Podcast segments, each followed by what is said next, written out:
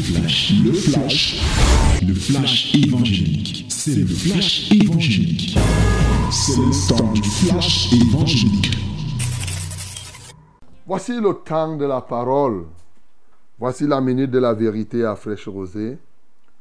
Ouvre ta Bible dans Actes des Apôtres chapitre 10, du verset 1 au verset 23.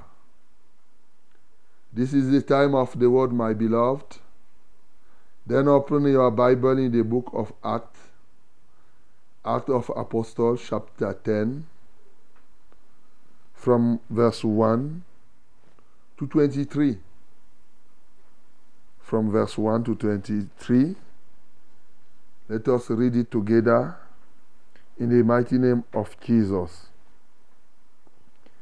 Il y avait à Césarée un homme nommé Corneille centenier dans la cohorte dite italienne.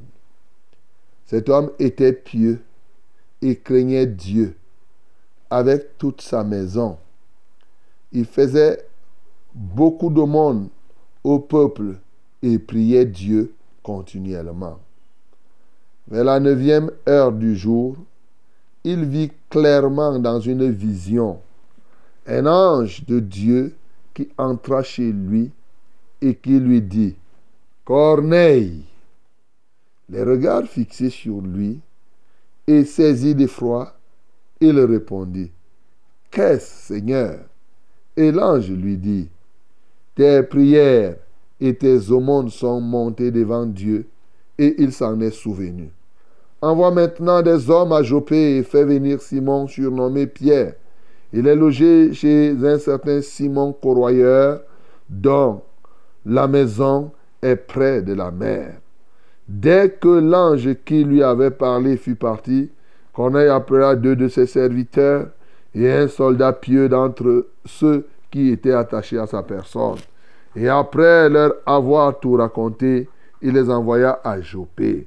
Le lendemain, comme il était en route et qu'ils euh, approchaient de la ville, Pierre monta sur le toit vers la sixième heure pour prier. Il eut faim et il voulut manger. Pendant qu'on lui préparait à manger, il tomba en extase et vit le ciel ouvert et un objet semblable à une grande nappe attachée par les quatre coins qui descendait et s'abaissait vers la terre, et où se trouvaient tous les quadrupèdes et les reptiles de la terre et les oiseaux du ciel. Et une voix lui dit, Lève-toi Pierre, tue et mange. Mais Pierre dit, Non Seigneur, car je n'ai jamais rien mangé de souillé, ni d'impur. Et pour la seconde fois, la voix se fit entendre encore et à lui, Ce que Dieu a déclaré pur, ne la regarde pas comme souillé. Cela arriva jusqu'à trois fois. Et aussitôt après, l'objet fut retiré dans le ciel. Tandis que Pierre ne savait en lui-même que penser du sens de la vision qu'il avait eue. Voici les hommes envoyés par Corneille s'étant informés de la maison de Simon, se présentèrent à la porte et demandèrent à haute voix si c'était là que logeait Simon, surnommé Pierre. Et comme Pierre était à réfléchir sur la vision, l'Esprit lui dit, Voici trois hommes te demandent, lève-toi, descends et pars avec eux sans hésiter, car c'est moi qui les ai envoyés. Pierre donc descendit et il dit à ces hommes, Voici, je suis celui que vous cherchez. Quel est le motif qui vous amène ils répondirent, Corneille, centenier, homme juste et craignant Dieu, et de qui toute la nation des Juifs rend un bon témoignage, a été divinement averti par un saint ange de te faire venir dans sa maison et d'entendre tes paroles. Pierre donc les fit entrer et les logea. Le lendemain, il se leva et partit avec eux. Quelques-uns des frères de Jopé l'accompagnèrent. Amen. Bien-aimés, voilà ce témoignage encore que nous voulons suivre et que nous connaissons certainement. L'homme s'appelle, oui, Corneille, et Dieu nous donne les caractéristiques de Corneille. C'était un homme pieux, il craignait Dieu, il faisait beaucoup de monde et il priait continuellement. C'est ainsi que, bon, disons à 15 heures, l'ange en plein jour est venu et il a vu clairement l'ange qui est entré et qui lui parlait. Oui. Et l'ange vient lui dire, oh, Corneille, tes prières ne sont pas tombées dans les oreilles des sourds. Dieu a reçu tes prières et tes aumônes et il se souvient de toi. Alors, ce qu'il faut, c'est que tu envoies des gens pour l'appeler Pierre. Il va venir. Il est à Jopé. À Jopé, il habite chez un nommé Simon. Ce Simon-là fait un métier de, de corroyeur. Corroyeur ici, c'est-à-dire qu'il était un tanneur. Voilà. Tanneur de cuir. Et c'est là où Dieu a voulu que Pierre puisse habiter. Alors, c'est clair, il habite là. Il est au bord de la mer. Alors, il faut envoyer les gens là-bas pour aller le chercher. Oui, parce que lui doit venir parler, te parler effectivement. Hmm. Alors, dès que Corneille a reçu ce message, là, j'ai parti. Et Corneille a appelé deux de ses soldats, ceux-là qui étaient d'ailleurs attachés à lui. Il les a envoyés chercher Pierre. Pendant ce temps, voilà Pierre qui a faim. A dit de l'autre côté, Dieu fait des choses vraiment. A dit, il parle ici, de l'autre côté, il prépare déjà le cœur. Vers midi, Pierre a faim, il veut manger. Mais Pierre a déjà compris que ce n'est pas comme à la porte de la belle où pour aller prier, il faut d'abord aller au temple. Il comprend que même sur le toit, on peut prier partout. Il a compris que maintenant, la prière, on peut la faire partout. Pendant qu'il attend la nourriture physique, il monte sur le toit pour prier. Et Dieu saisit donc maintenant le moment où il a ses besoins naturels. C'est-à-dire que la famine est normale pour un homme. Alors, le voilà, il tombe en extase pendant qu'il prie. Et il voit une maison, une vision, en plein jour. Bien sûr, cette vision, c'est qu'il voit comme une nappe qui tient les quatre coins du monde. Et là, dans cette nappe-là, c'est-à-dire, il y a tous les animaux les oiseaux, les quadrupèdes. Les quadrupèdes, c'est les animaux qui marchent à quatre pattes. Les oiseaux, y compris les serpents. C'est-à-dire, il y a dans cette grande nappe les animaux purs et les animaux impurs. Et comme il était en train d'attendre la nourriture, Dieu lui dit que bon, comme tu as faim là, tu et mange. Aïe. Pierre dit que même quand j'ai faim, je ne peux pas tuer. Il y a les animaux là, il m'est interdit de manger les serpents les animaux impurs, je ne peux pas manger. Dieu dit que mais moi je te dis, tu es Il dit, je n'ai jamais mangé ça. Dieu lui dit ok. Trois fois comme ça là, après Dieu quitte, il part. Il a bien entendu la voix. Pendant qu'il était là, en train de réfléchir, voilà que les hommes que Corneille avait envoyés, cogne, ils cherchent. Gong, gong, gong. Ils disent c'est qui? Eh, C'est nous. Est-ce que c'est ici que l'homme, l'apôtre qui s'appelle Pierre, habite? Pierre est là-bas de l'autre côté, il réfléchit, il entend les gens qui le cherchent. Il descend. Il dit, mais c'est quoi? Vous cherchez qui? Vous cherchez Pierre. Ah, ben, Dieu lui dit déjà que voilà, les gens que j'ai envoyés là, c'est cette vision-là. Va maintenant, fais ce qu'ils vont te dire de faire.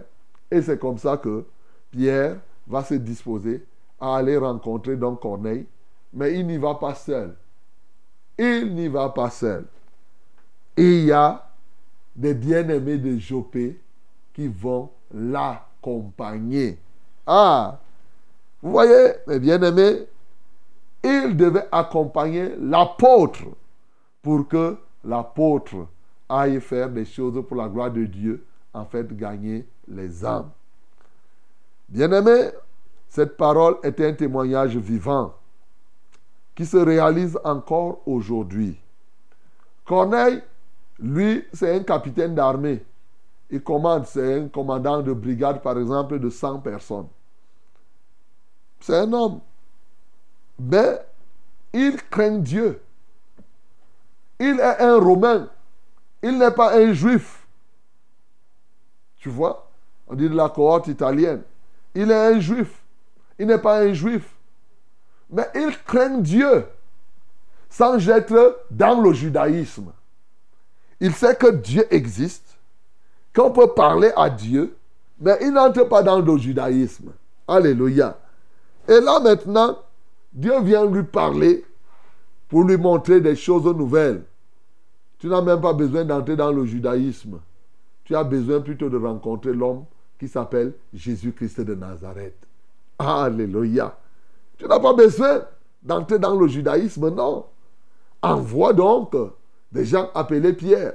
Et nous verrons que quand Pierre va venir, Pierre ne va pas chercher à introduire euh, euh, Corneille dans le judaïsme. Pourtant, Pierre, les deux ont reçu les visions. Bon, Pierre, lui, il a reçu la vision, il a entendu la voix. Corneille a eu la vision et il a entendu aussi la voix. Pierre, lui, est il était dans le judaïsme. Et Dieu l'a sorti de là. Mais sauf que, il y avait encore le poids du judaïsme dans la vie de Pierre. Le poids du judaïsme se montre ici au travers des animaux purs et des animaux impurs. Vous savez, dans le judaïsme, quand nous lisons dans Lévitique, il y avait des animaux qui étaient classés purs, naturellement, et des animaux qui étaient classés impurs que les uns et les autres pouvaient manger. Ce poids-là, même quand Pierre s'est converti, même quand Jésus a dit que, eh, écoutez, ce n'est pas ce qui entre dans la bouche de l'homme qui le souille devant Dieu. Pierre, il avait compris, mais il a dit que, hum, hum, moi, depuis là, moi je reste dans ce que j'ai appris depuis. C'était encore dans son esprit. Et même maintenant, quand il entend la voix de Dieu, dit que j'ai déclaré que ces animaux que toi tu considères impurs sont purs. Il dit jamais. Je ne peux pas manger cela. Jusqu'à ce qu'il comprenne profondément le sens de cette vision.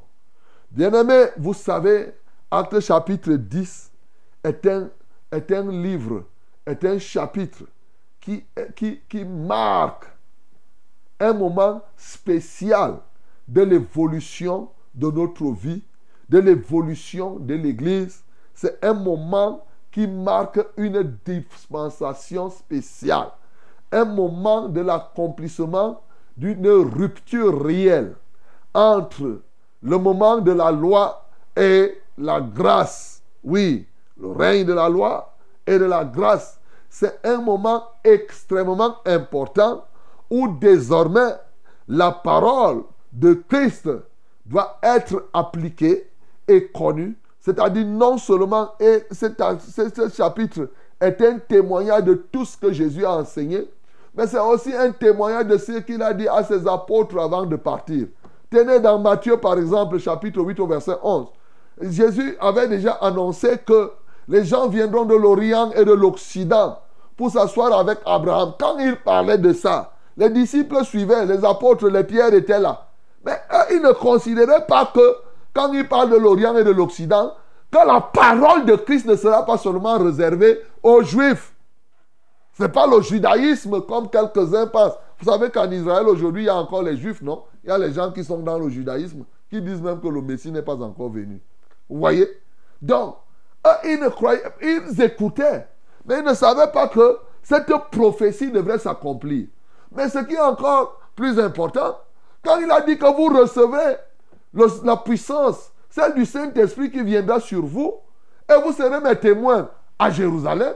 Ils ont été témoins, ils ont rempli tout Jérusalem de l'évangile. Là, nous avons vu l'autre jour dans Acte chapitre 8, que quand ils ont rempli, ils n'ont pas compris qu'ils doivent continuer. Alors la persécution est venue. la persécution vient, hop, la Judée doit être remplie, et en même temps, ils arrivent en, en Samarie. Nous voyons comment les gens sont, euh, ont, reçu le message en Samarie. Maintenant, ils ont oublié que il a dit que jusqu'aux extrémités de la terre. Et c'est ces extrémités de la terre que nous voyons dans cette vision, cette nappe qui touche les quatre coins de la terre. Le nord, le sud, l'est et l'ouest de tout l'univers. Et dans cette nappe, les hommes de toute tribu, parce que ces animaux purs et impurs sont désormais, que ce que nous devons comprendre, c'est les hommes de toute tribu, de toute langue, de tout peuple et de toute nation. Et Dieu lui montre donc ce qui a été enseigné là, que l'évangile doit atteindre les extrémités de la terre. Le temps est venu pour que vous puissiez rompre avec simplement la parole qui est annoncée aux Juifs. Il faut maintenant que les non-Juifs soient saisis de la vérité. Et c'est l'apôtre Pierre que Dieu va utiliser pour cela. En passant, Philippe l'évangéliste était à Césarée, mais ce n'est pas lui que Dieu a utilisé pour amener, pour amener Corneille à se convertir, c'est-à-dire les non-juifs. C'est très important aussi de comprendre ces choses. Bien-aimés, ceci marque un moment spécial parce que à partir de ce moment, Dieu montre à Pierre qu'il n'y a plus d'homme pur, ni d'homme impur naturellement. Parce qu'on te voit, dès que tu, dans le judaïsme, dès que tu n'étais pas juif, on dit que tu es déjà impur. Dès que tu n'es pas juif, tu es naturellement impur. Mais Jésus a dit déjà, vous êtes pur par la parole que vous recevez. À partir de ce moment, Dieu lui montre que non, il ne faut pas avoir des préjugés. Le pur, ce n'est plus le non-juif ou le juif. L'impur, ce n'est plus le non-juif ou le juif. Mais l'impur, c'est celui qui vit dans le péché. Et le pur, c'est celui qui est sauvé du péché. Qu'il soit juif ou non juif, quand tu t'es repenti, quand tu as, tu as reçu, et lui-même va comprendre par la suite, on verra ça certainement demain, il dit que je reconnais que Dieu ne fait exception de personne. En tout lieu, quiconque pratique la justice et qui craint Dieu, lui est agréable. Alléluia! Il n'y a plus de ce moment dans tout l'univers. Ce n'est plus une question de tribu. Donc ce n'est plus une question de dire que, oh, ceux-ci sont les plus pécheurs. Souvent, vous perdez votre temps à dire que les gens de telle tribu, quelqu'un peut dire que hein, les Yambasa sont les plus sorciers. Hein. Qui t'a dit que les sorciers de Yambasa dépassent ceux d'Akweman Qui t'a dit ça hein? Qui t'a dit que les noirs sont plus sorciers que les blancs? Non, il n'y a plus cela. Et le monde n'a que les pécheurs et les non-pécheurs. C'est deux camps. Soit tu es pécheur, soit tu n'es pas pécheur. C'est les deux camps qui existent. Ce qui fait la différence désormais dans la vie des gens, c'est la présence du péché ou pas dans la vie d'une personne. Est-ce que tu comprends ça, mon bien-aimé? Et c'est l'élément fondamental que tu dois comprendre. Quand tu comprends comme cela, c'est une base fondamentale pour aller chercher et sauver les âmes. Ce matin donc, bien-aimé, la doctrine du salut est fondamentale. Pour que tu sois ce gagneur d'âme, il faut que tu mettes dans ton esprit qu'il ne te faut, il faut ôter toutes sortes de préjugés. Comprends que le monde est divisé en deux camps, les pécheurs et les non-pécheurs. Ne crois pas comme quelques-uns qui disent que le monde a un seul camp, les pécheurs et les pécheurs. Non!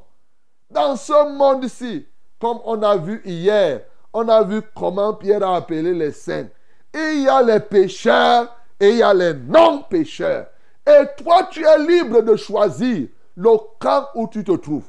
Avant que Jésus-Christ n'arrive, tu n'avais pas de choix. Tu étais classé pécheur.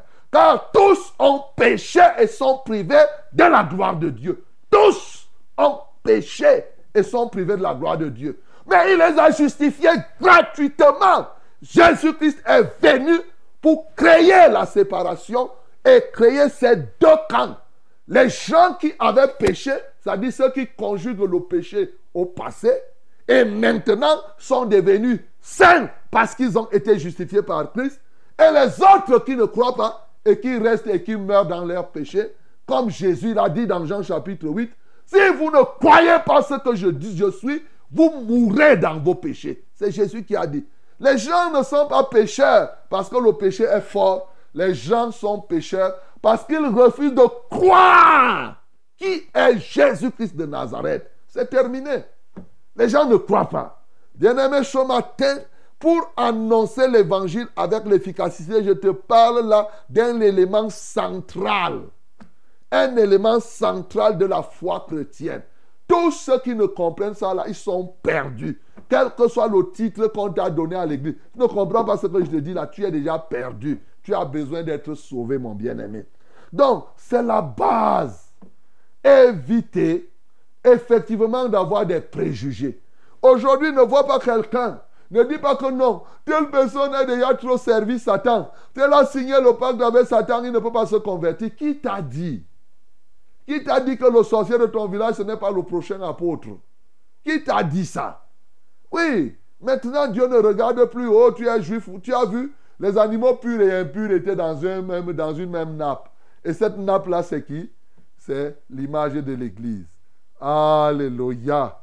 C'est l'église comme ça qu'il était en train de monter. C'est cette église qui va remonter, qui va, c'est venu du ciel et ça va repartir au ciel comme cela. Bien-aimé, tu dois comprendre ces choses-là en profondeur.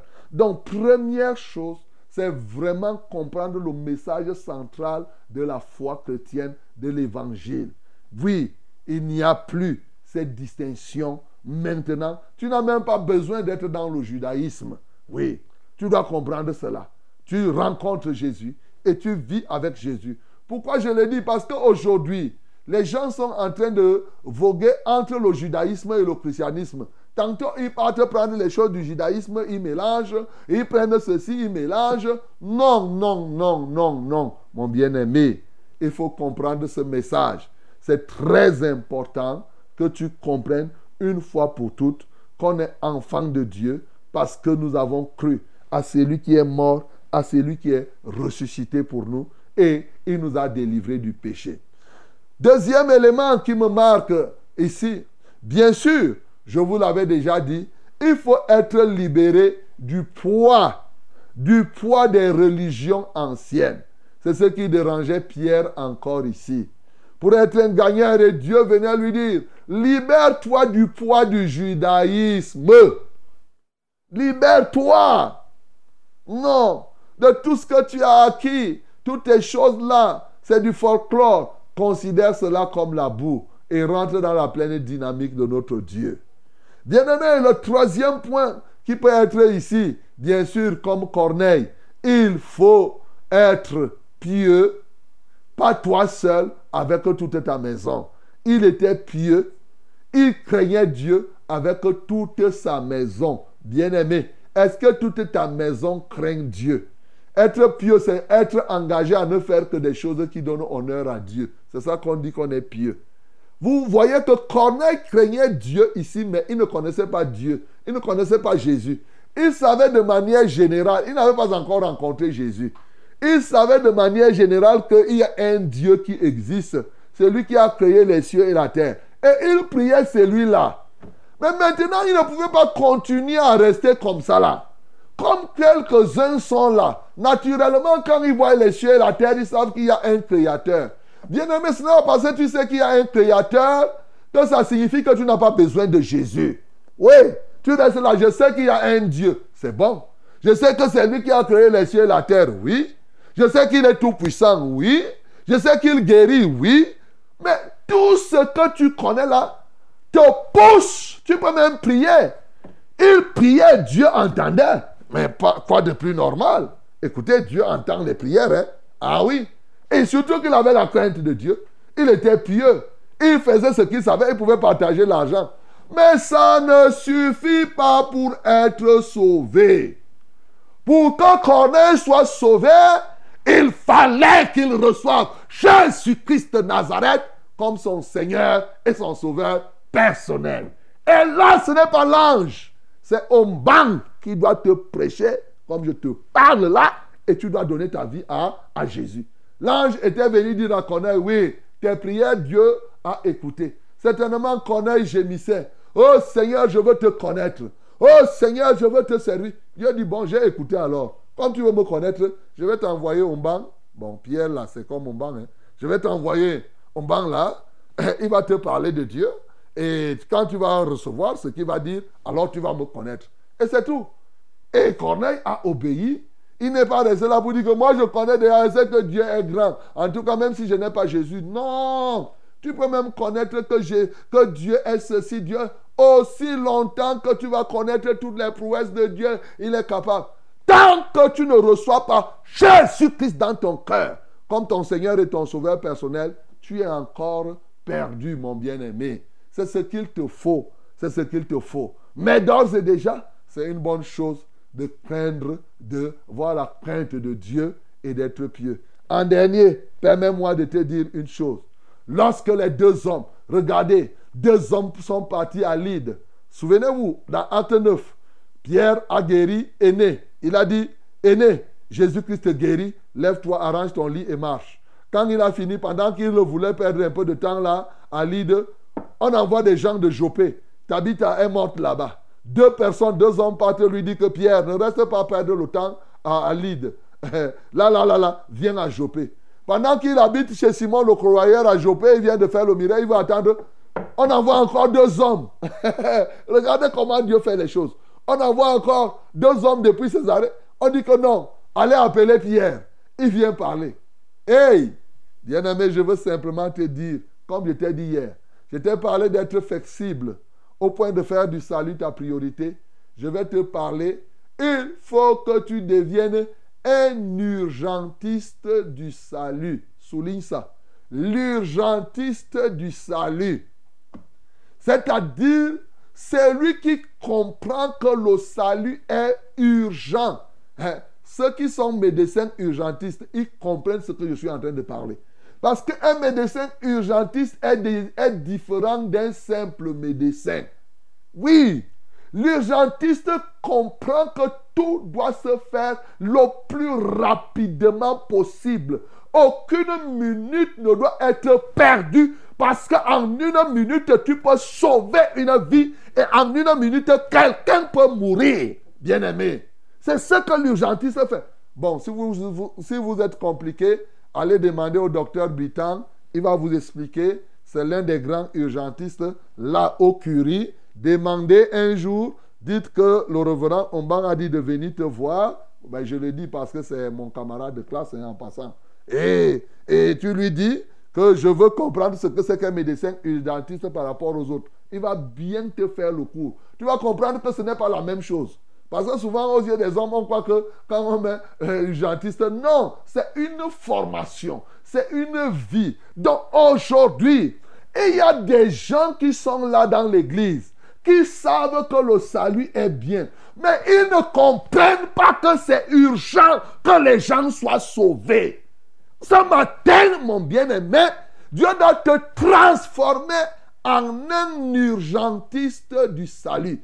Et c'est parce qu'ils étaient urgentistes. Ces gens-ci qui sont partis avec Pierre, qui étaient à Jopé, écoute, à quel moment ont-ils fait le programme d'aller accompagner Pierre? On dit à Pierre, viens. Le lendemain, Pierre dit que je pars. Ils nous partons avec toi. Ils ont laissé tout ce qu'ils avaient à faire.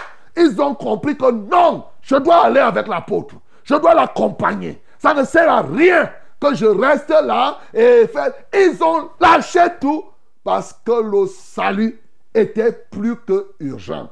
Bien-aimé, ce matin, il est question que toi aussi, tu laisses que Dieu fasse de toi un urgentiste du salut. C'est urgent, c'est plus que urgent.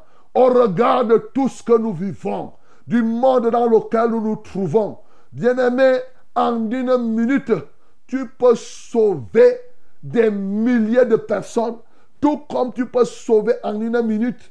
Par toi, Dieu peut faire des choses extrêmement importantes. C'est ainsi que en une minute que tu perds des milliers de personnes peuvent mourir. Ce matin, tu peux comprendre Jésus-Christ. C'est pourquoi Jésus ne perdait pas le temps. Il était un urgentiste du salut. Il est mort, il est ressuscité. Il est venu te montrer la voie. et désormais, afin que non seulement toi tu sois sauvé, mais que tu deviennes son identiste pour le salut. C'était C'était le flash, le flash évangélique. C'était le flash évangélique.